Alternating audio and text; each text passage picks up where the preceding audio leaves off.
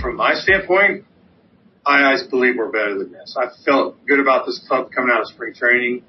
Um, I, I believe in this club and what we're capable of doing, and it's not too late. I wanted wanted to hear that. Um, and yeah, that was pretty much the gist of it from my end. Uh, I've seen a few seasons, you know, and knowing what can happen in the course of the season and what you can do. And I look at our club and I really, honestly, from the bottom of my heart, believe this club's good enough to compete in this division. Hello, everyone, and welcome to the latest episode of Fish Bites, the Miami Herald Miami Marlins podcast.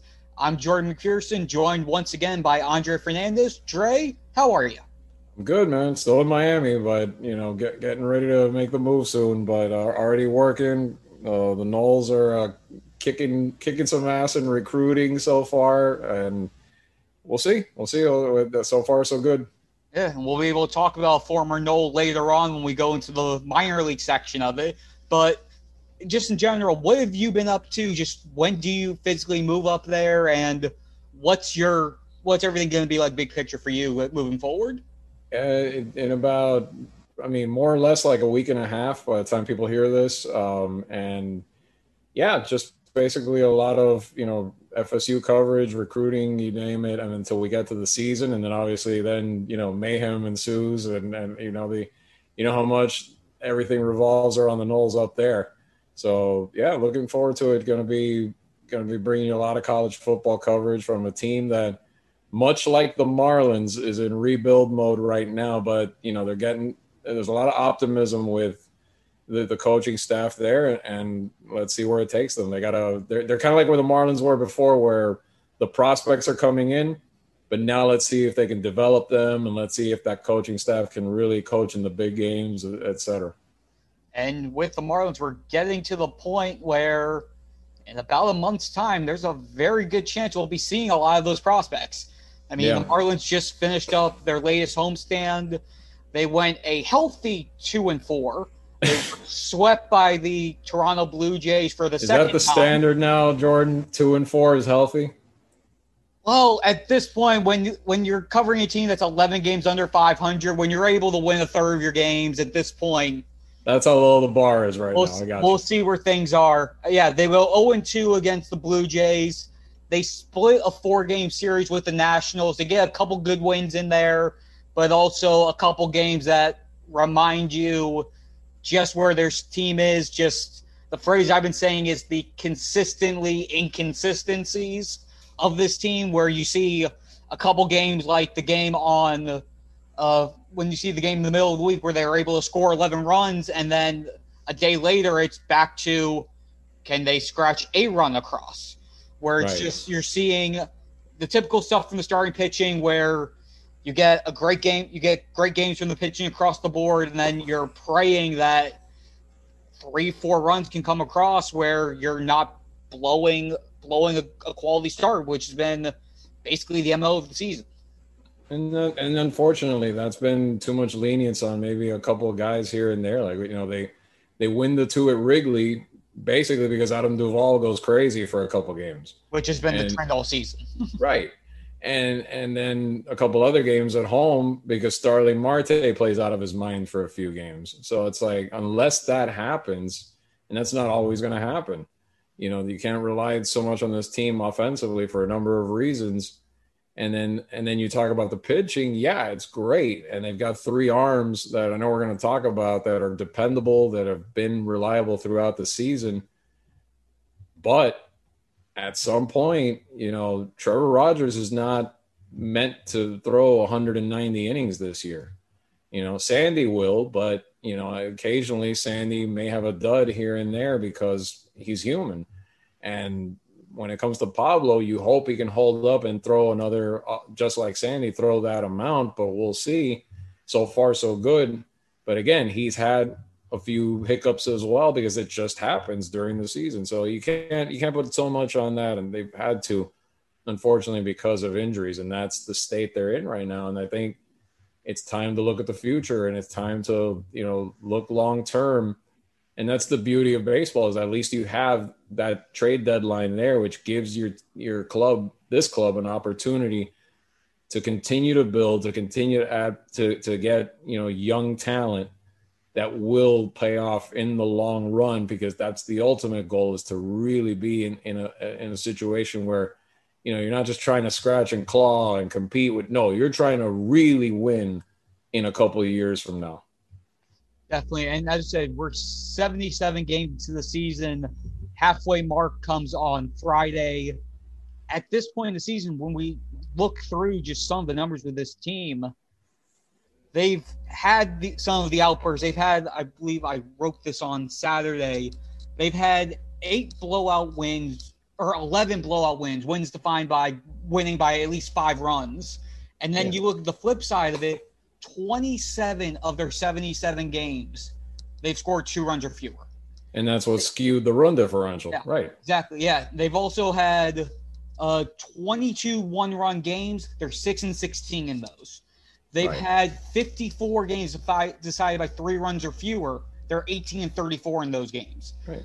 A team that's going to be a playoff caliber team, a team that's going to be the team that can prove it can be a contender, is going to be the one that's going to be able to find the way in those close games. Right. Which this team has not yeah. been able to show in the slightest on a consistent basis this year. Be- because they're not there yet. That's the thing. They're not there yet. But they're but you you the thing is teams that do get there it's a gradual you know it's a step by step thing. First you're you're at the point where you just can't compete. Now you get a little closer and a little closer. And then usually you have that one year or so where you're right there. You have this type of a season where you're you're you're battling and you're in close games but you're losing a lot of them. You only in baseball or in other sports and then the jump comes.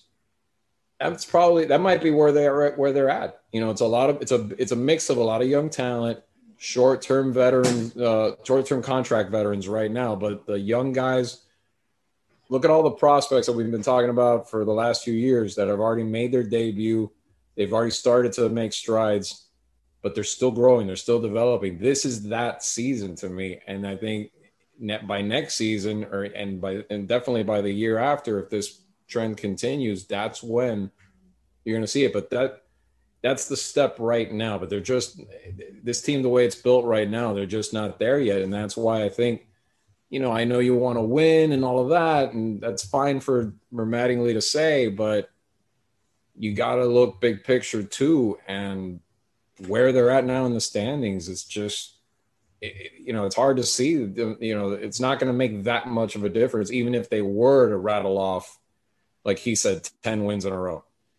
Yeah, and that's the interest that's that interesting dynamic of where they're at right now between obviously the manager saying and the players saying we know we're better than our record. We know that we can play better. But a the record has the record obviously does not show where they're at. It shows how far behind they are with the actual standings. They're 11 under 500 they're nine games out of the first place as we hit the halfway point of the season. Mm. they have this 13 game stretch coming up before the All Star break with nine games against the NL East, which surprisingly enough, they're 14 and 12 against the rest of the division, which right. in of yeah. itself is something to think about. But if to the point where if they show that if they do enough in that run where they try to think in the back of their mind of, oh, we're getting, we're creeping closer, we're creeping closer, and they end up not doing what we think is going to be happening a month from now at the trade deadline, it's sort of that that catch 22 they're putting themselves in when really the long-term answer is you kind of just need to make the moves that you're going to be making at this point anyway when the trade deadline comes next month. Right. And that, and that's that's exactly right. I mean uh, look, honestly. 33 and 44, right? Yep. Win 10 in a row right now. Where does that put you, right? One under. One under okay, what have you really accomplished? You're still going to probably be at that point, you're still going to be six, seven out, maybe if you're lucky. And you've got multiple teams ahead of you. So you know how hard it is to climb at that point. And if you look at the schedule, okay, yes, they are playing the Phillies, who they tend to play well against every the last few years, almost every time.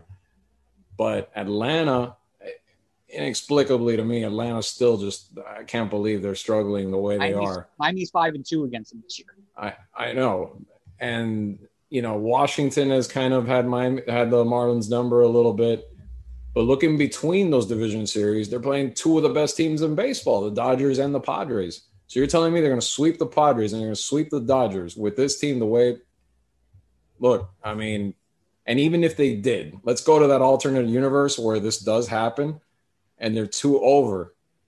Usually teams you you go that long winning and then what happens? There's a natural regression there for a second where you lose a few and then where are you back? You're back to being under 500 and you're back to staring up at a bunch of teams. So you haven't really it has to be moves that make sense and has to be moves that you look at your franchise, your overall, your your system where you are right now, and say, okay, we need this more than this. We need this. Prioritize this. Prioritize that, and base your moves on that because they have to, and they have to use the pieces that they, they have to use what they can barter with right now, and that's these veterans that are in their lineup right now that that are not going to be kept for the long term. Yeah, and with that group, obviously Starling Marte is still the big name out of that group that is going to attract offers from contenders. Center fielder, solid offense, solid glove. Uh, Jesus Aguilar has a year of arbitration left, but with the Marlins looking and wanting to get Lewin Diaz as their long term guy, and then also still having Garrett Cooper under control for two years, plus I think fingers crossed on their end, and with Cooper would prefer as well when the universal DH becomes the main thing. You can yeah. just plug him into that DH spot. Yimi Garcia is a free agent after this year. You've got a bunch of other bullpen arms. You have a lot of the young guys who you're going to kind of want to see if you have a closer type in house that you have for cheap.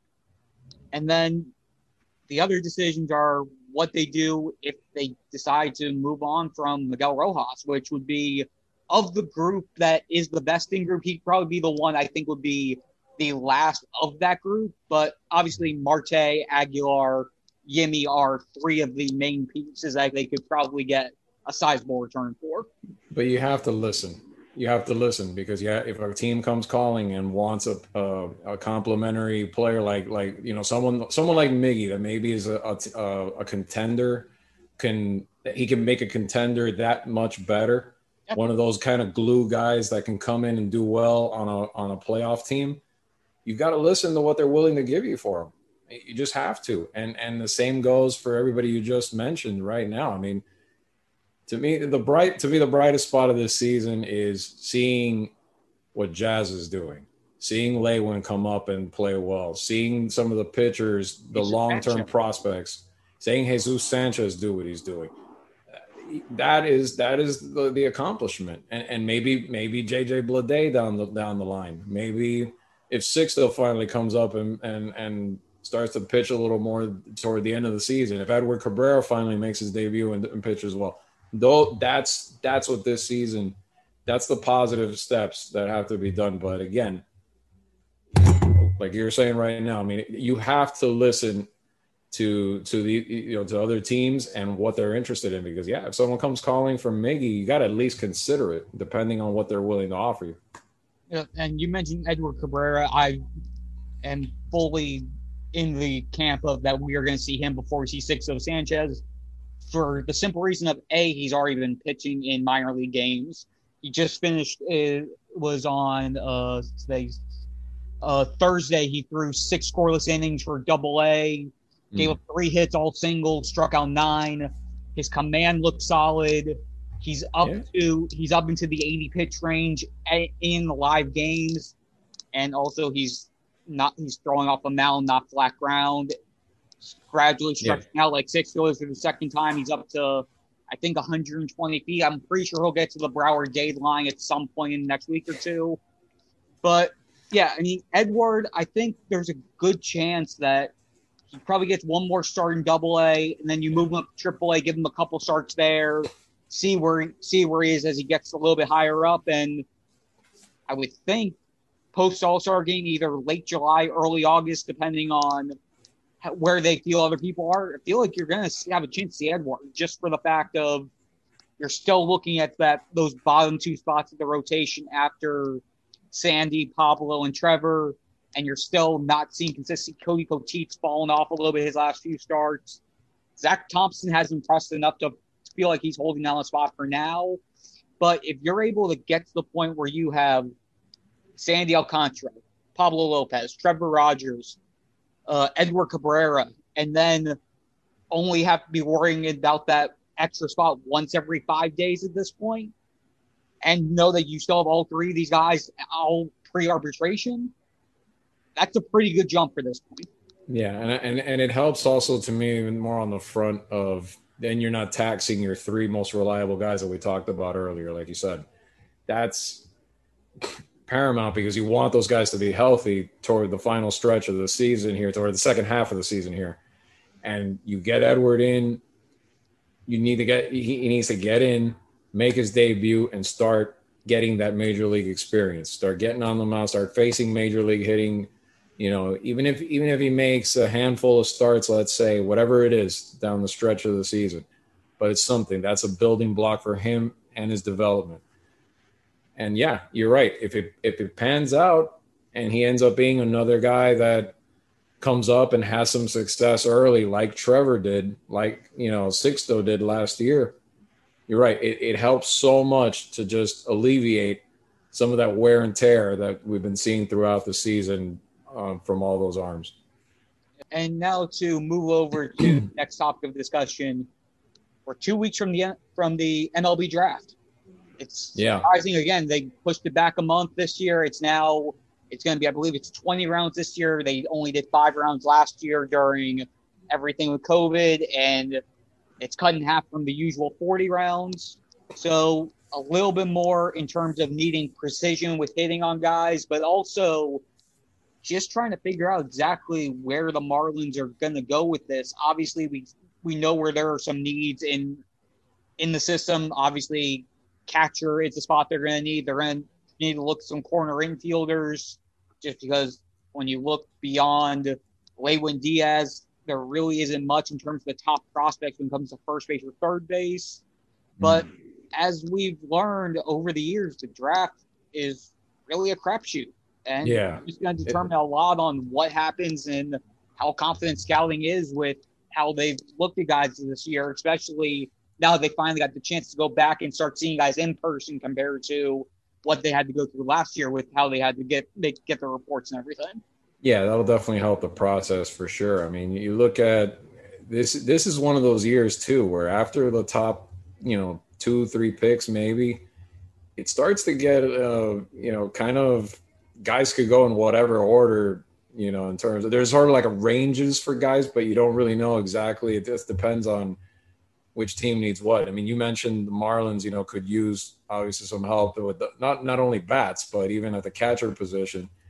You know, there there's there's prospects there. Like there's from uh you know from Kennesaw, Georgia, Harry Ford is a is a prospect uh, from North Cobb High School. There's a there's a couple of high school catchers in there. You know, but from reading a little bit about him, you know, Baseball America has him projected to the Giants at 14, but he's in that sort of like top 15 ish range where he might be there at 16. So do the Marlins pounce and get a guy who looks like he not only plays catcher, but can play a few different positions, athletic guy that kind of fits the mold of what they like? Or do you go after another one that that, that gets that gets talked about a little bit? Another Georgia kid. There's a kid named Bubba Chandler, and I love his name already. You know, two way player that's another thing that you know you're start see you're starting to see a lot more of those come up through the ranks, come up through high school and college. You know, another guy that could fit the mold of another you know a middle infielder when he's not pitching. You know, and I doubt they're going to go the pitching route, but you obviously have some talented arms that could slip down into the into the lower first round as well. But I think bats are there. There's a few. Everyone was Colton Cowser at Sam Houston State's another one that has been talked about a lot. So they're, they're, it's going to be interesting to see which area they address. They have a ton of outfielders, as we know, but it's about the about the hitting, about the talent, potentially to have an offensive weapon down the road. Yeah, definitely. Uh, we had the chance uh, Monday morning to talk with Marlins director of amateur scouting, DJ Svihlik.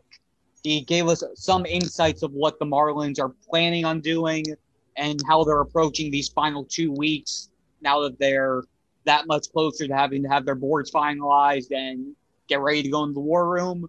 So here's some highlights from what DJ Svihlik said to us uh, and just where the Marlins thought process is at right now? Last year was challenging because you never got to the finish line. However, you had a heck of a good start. There was a really good foundation. So when everything got shut down, at the very least, you can lean into a lot of numbers and you can lean into a lot of information that the organization had on players that had played for multiple years. So the mistakes that may have happened last year in draft were probably directly a result of some of the decisions that I made. There were certain players in last year's draft that I just decided we're not doing that. We don't have enough information because we knew that there was a good group of players that we had a lot of information in. So that's what we did. And you, at the time it feels uncomfortable, but now you reflect back on it and you say, you know what, as uncomfortable as that was, I would probably prefer that situation to the situation we're in right now. What situation are we in right now and why does the, why does it provide such a challenge to organizations? We didn't have information. There wasn't anything to go on. These college players, if you can imagine, a general theme that came up with college players this year was their freshman year doesn't mean much. So that would have been 2019. Their sophomore year starts to mean something and then their summer means a lot. And then they finish it off with a strong draft year. Well, we had that in 1920. In 2021, we don't have that. You're dealing with a lot of freshmen or, uh, excuse me, college juniors that at the time as freshmen just did what they did which doesn't tend to mean that much. They get a sh- extremely shortened sophomore year. So then what we're left with is a, they start their career as juniors. And with that came up and down performance and we were really well prepared for it. We talked about it. I talked to our analytics guys about how we're going to handle that back in January, but it doesn't mean it was any, wasn't any less uh, stressful. It wasn't any less difficult. So that was the big challenge this year. And I think that, uh, we handled it fairly well, although it's, it's, it's fairly uncomfortable. To, going to your first question, I hope that answers question B or question two. Your first question, what's the strength of this year's draft? Um, I can tell you like what the strength of this draft is not. It's not deep, deep pitching like last year. I would have said that last year's draft was deep in pitching. That's not the reason why we took all pitching, but last year you had depth of pitching both at the top of the draft and as the draft went deeper into rounds four, five, and six and so on and so forth.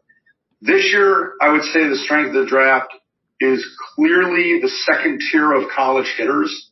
What do I mean by second tier of college hitters? Not the first round. It's the group of hitters that would fall into the Peyton Burdick to use an example that you would be familiar with, it's that group of hitters and trying to get your hands around, okay, maybe there's 10 of those guys. Uh, we've got holes because of their performance history, uh, had some holes in it. Um, but that seems to be where there's an opportunity. That seems to be where there's some strength. So where do I would say second tier, second to fourth round, somewhere in there. There's a really nice group of college hitters that I think you can target in there. So prior to my time with the Marlins, I had the opportunity to address this problem. What is it like to pick 16? What's it like to pick 30 deeper down the board? And then each individual market provides its own opportunity and challenges in any given year. So to your point, are we any closer? Yeah, I think we're closer. I think we got a nice group of players to pick from. Uh, I think we know the six, seven players that won't be part of our draft this year. They're just too good. I think we're, we've come to a consensus on that, where we, what we feel. Um, after that, a general theme in this year's draft, which again goes a little bit back to Jordan, the difference between player, and this is just an arbitrary number, the difference between player eight or nine, seven to nine, right in that range, and player maybe 20 to 25 on the board they're very similar players. So to your point, what other people do and the information that that we that we gain over the next two weeks is going to help us make that make that decision on who it'll be. There's going to be a lot of conversation this year that we didn't have in years past about if this, then that. What scenario, what package, what portfolio of players do you want to bring in and how do we make that the most, uh, how do we make it the most realistic? How can we do that? So, you know, as I see it, when you, when you target in, when you're in the middle of the first round and you're looking at a group of say 10 to 12 players, the next step is, okay, how do we acquire as many of those players as possible? Because they don't exist further in the draft. So really trying to take that group that we've identified and say, okay, what do we do from here? How do we get it? What kind of relationships and how do we how do we manage relationships with agents and, and players to, to make that the most realistic um, acquisition? I used the month of June like I used last April and May. We had to tighten it up a little bit. I got a call. We're going to do some more calls today all the way through the rest of the week. But at a certain point, you've seen the players enough. Now let's sit and I'll talk about it. What did you see? What are our reports saying? That's an arduous process. It takes a long time. Last year we had two months to do it. I like the fact that we had the month before the draft to do this because I, my guys would probably think I'm a little exhaustive when we do these things, but I find it really, really valuable. So I've really liked the last two to three weeks. I essentially uh, told our guys to really lighten up going to the yard after the regional tournaments in the early part of June. And after that, we've spent a lot of times, about two to three hours a day, working through our lists, working through our rankings to try to flush out uh, which player we're going to take. Uh, again, I, if you're not involved in the draft every day and you weren't involved in it and you're not in the draft room, people don't, it's hard to articulate the, how to, to use, uh, Barry's example of Jake Eder. How does Jake Eder get acquired? And how close was it that we took an, we might have taken another player. And maybe it was that one last conversation that helped us get Jake Eder in the right spot or ask one last question to, to ensure that he was go- going to be targeted in our fourth and fifth round. That Dax Fulton was going to be acquired in the second round by us. And then how that might impact the selection that we make higher on the board. All of that only comes from discussion and communication and talk. And that happens over this three to four week period. So I like it a lot. I've enjoyed it. My job is to provide tools to Kim in the front office. The tools to build a major league championship roster. That, in, in a nutshell, that's my job. Sometimes that manifests itself in Aaron Judge and Giancarlo Stanton and Trevor Rogers, but it also tends to manifest itself in other things that become really, really valuable. So as a portfolio manager, I'm trying to acquire, like I said before, I'm trying to acquire as many good players as we can. So once we have that core group, to your point, there's three picks. There's three opportunities to find a way to get as many of those players as possible. And this, the current CBA, the way Major League Baseball has it set up, the best players don't always go off the board in order. You know, so I'm trying really hard with these extra picks to to uh, just leverage those picks and allow us to acquire as many players as possible. All right, and on that note, we're going to take a quick break, and for the second half of the show, we'll do a quick wrap up of the Marlins minor league system last week and just where some of these top prospects, some of whom will potentially be seeing sooner rather than later, how they've been doing. So we will be right back.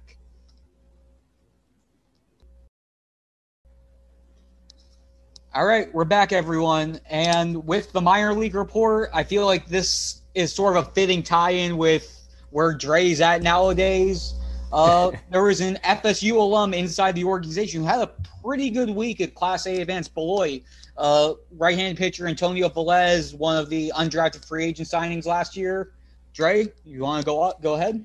Yeah, Antonio having a having a good performance so far. Five perfect innings on Sunday. You know, carried the game, carried the perfect game into the ninth, which was interesting too. You know, they lost, ended up losing in extra innings, but you know, in two starts, ten scoreless innings. You know, the, the important thing you always look at: seven strikeouts, only one walk, so he's not giving bases away. Um, you know, a kid that you know, not not one of the guys you hear about a lot, but that's what it's all about. You know, sometimes you, you get your opportunity and you start to, you know, earn that down there. And this is a this is a good opportunity for Velez right now. You know, Troy Johnston's another one that keeps getting mentioned. 409 and A ball also right now, where the a home run, two doubles, seven RBI. The kid's hitting really well, pretty consistent throughout to this point in the season. So a couple of guys that again not the most high end highly ranked prospects but you find you, that's the key when you when you have a good organization is sometimes you know you have depth you have guys that'll come up and occasionally you have those out of nowhere you know diamonds in the rough you know that, that come up and suddenly become players maybe at the or at least solid, important role players at the major league level. So you never know if guys like down the road, if a guy like Velez or Johnston end up being that. Yeah, and I can make quick correction. Velez is a left-handed pitcher, not a right-handed pitcher. I apologize. That's on me. But go back to that game on Sunday. That's even better for him. He's a lefty. He's exactly. more valuable. Exactly. He throws five perfect innings. They're carrying a perfect game into the ninth. They're leading six to nothing. They give up seven runs in the top of the ninth, tie it back up in the bottom of the ninth, and then give up three runs in the tenth. Yeah. Gotta love baseball. You've got to love baseball. I know. It, it, always unpredictable. And and another thing too on Velez, which is which is good. Um, when he was at FSU in 2020, 052 ERA was the best on the team and 21 strikeouts, three walks in the in the abbreviated season. Obviously, COVID cut off the season last year, but you know, in that little bit, he kind of showed again that efficiency and the ability to attack the strike zone. You know, so so good for him. Good. I'm glad he's getting the opportunity. Yeah, he was. If I remember correctly, he was the starting pitcher against UF that gave UF their only loss in that tw- in that 2020 season. So there you go. yeah, no, I knew the name pretty well when they signed him. yeah. Yeah. And then to recap some of the other guys that everyone's clamoring about, uh, Griffin Conine, son of Mr. Marlin. Mm-hmm. Uh, he only has 13 home runs this year for Boy. Only 13, just a little bit of power that the Marlins have been looking for inside their system. Another guy giving another guy with a lot of power, Peyton Burdick, hit three home runs this week. I think he's up to either 10 or 11 now on the season. But something to note with Burdick, he had three home runs, but he only had five hits this week. It was five for 25, 11 strikeouts. It's been a lot of boomer bust recently over the last, I think, two or three weeks with him, sort of reminding me of another certain right fielder currently up with the big league club at this point. But to the point where the Marlins, I know they're going to want to see some consistency. He's a guy who has the ability to hit to all air, to spread the ball all areas of the field. So trying to find that consistency, I think, is going to be a key for him moving forward. Yeah, and and that's one of those things where you can't just look at you, you look at the numbers and yeah, the numbers are an alert basically. But you know, we obviously we didn't see the at bats. You got to dive into that and see how is he approaching those at bats. Does he have a good approach? Is he you know is he being patient? Is he being selective? Like what what all these little factors that go in. Why why is he having these the, these cold spells right now? And that's the thing that development gets in there, and, and obviously if he can, you know, get work on that and and make those adjustments, and that's something to keep an eye on if he's going to be if he can continue to do that at that level and continue to progress. Yeah, and then two more guys to mention: uh, Jerar Encarnacion hit 300 again this week. Had a solid two week, two or three week stretch here. I like that 990 OPS. That's yeah, that looks good. 990 OPS, two doubles, a home run, four ribbies, three runs. Again, he's also splitting time between the outfield and first base. They are dedicated right. to giving him the reps there, which personally I feel like is a good move just because, as we mentioned earlier with draft stuff, mm-hmm. not many first basemen in the system. So if they could right. find, if he can find a way to just be a steady first baseman there, they don't need to be Gold Glove or anything, but enough to show that he can play there on occasion. Especially since the eventual hope is that there's only be a universal DH anyway. Mm. I feel like that can help straighten his path up to the big right. leagues, and especially when you have that crowded outfield group that you already have there, that's just one extra avenue for him. Versatility um, for him or anybody else. It's all it, the way baseball is nowadays. Like versatility is going to help any player. So that this is this is only going to be a good thing if he can continue to to improve and and learn the position and and and like you said, at least be effective to the point where he can play it consistently on a major league level. Yeah, and then the last guy, uh, Jake Eder. we've talked about him plenty of times, plenty of times, plenty of times. Uh, early on, our main focus with him was seeing if he can go past five innings, get yeah. be able to see a lineup the third time through the order. Well, each of his last three starts, he's gone six innings. His outing this week, four hits, one earned run, nine Ks, no walks. He's at a 1.13 ERA through nine starts uh, 71 strikeouts against 17 walks over 47 and two thirds. And again, six innings each of the last three. He's had three quality starts the last three times out, which again is the big key here. Not saying call him up now. Don't not saying he needs to be in the big leagues immediately, but it's that quality sign of that progression that we've been hoping to see from him since they drafted right. him and to show that he can go deeper in the games and while also balancing his pitch count. Right. And it is three starts, which is good, but at the same time, it's not a super long sample size, but it is a good sign. And like you said, of, I mean, it's the start of a hopeful trend. Correct. And and he was one of those guys. Remember, we talked about it. Was he gonna? Is he gonna be a starter at the next level? Is he gonna be a reliever? He, if he can do this, he gives himself a chance to have a, a to be a starter in the major leagues. And you know, you know, the, again, give it give it a little, a few more starts. If he continues to show that, you know, not every start is going to be six or seven, but if he shows the ability and the the effectiveness, the efficiency to get past that fifth inning, to get in that third turn, and you know what? I mean, I don't know, maybe what their plans will be for him down the road, maybe come, you know, August or September.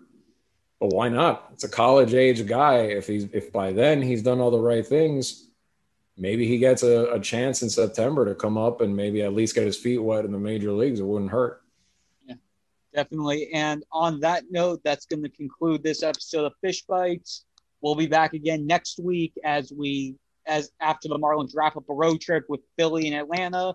A lot of cheesesteaks, a lot of celebrating on Fourth of July. So looking forward to that. We'll I will recap my latest round of Philly cheesesteak, Philly cheesesteak escapades out in Philly, and we will hopefully have a little bit more clarity. We'll be able to have a little bit of All Star discussion. Uh, All Star gets announced on I believe the fourth. So we'll be able to talk about the Marlins you, representative next week. You you get your work done up there, but you have some fun out there while you're there too. Oh, always you you have to, right? yeah, no, no doubt, and it's fun. I, I always loved the Fourth of July trip. Whenever you know different cities, you know whether it was New York, Philly, Atlanta, it's always fun. And then they, and MLB goes all out on the celebrations that day. You know, usually it's a day game, so it's a lot of fun. Enjoy. Yep, definitely. And with that, we will see you all again next week. Thanks so much.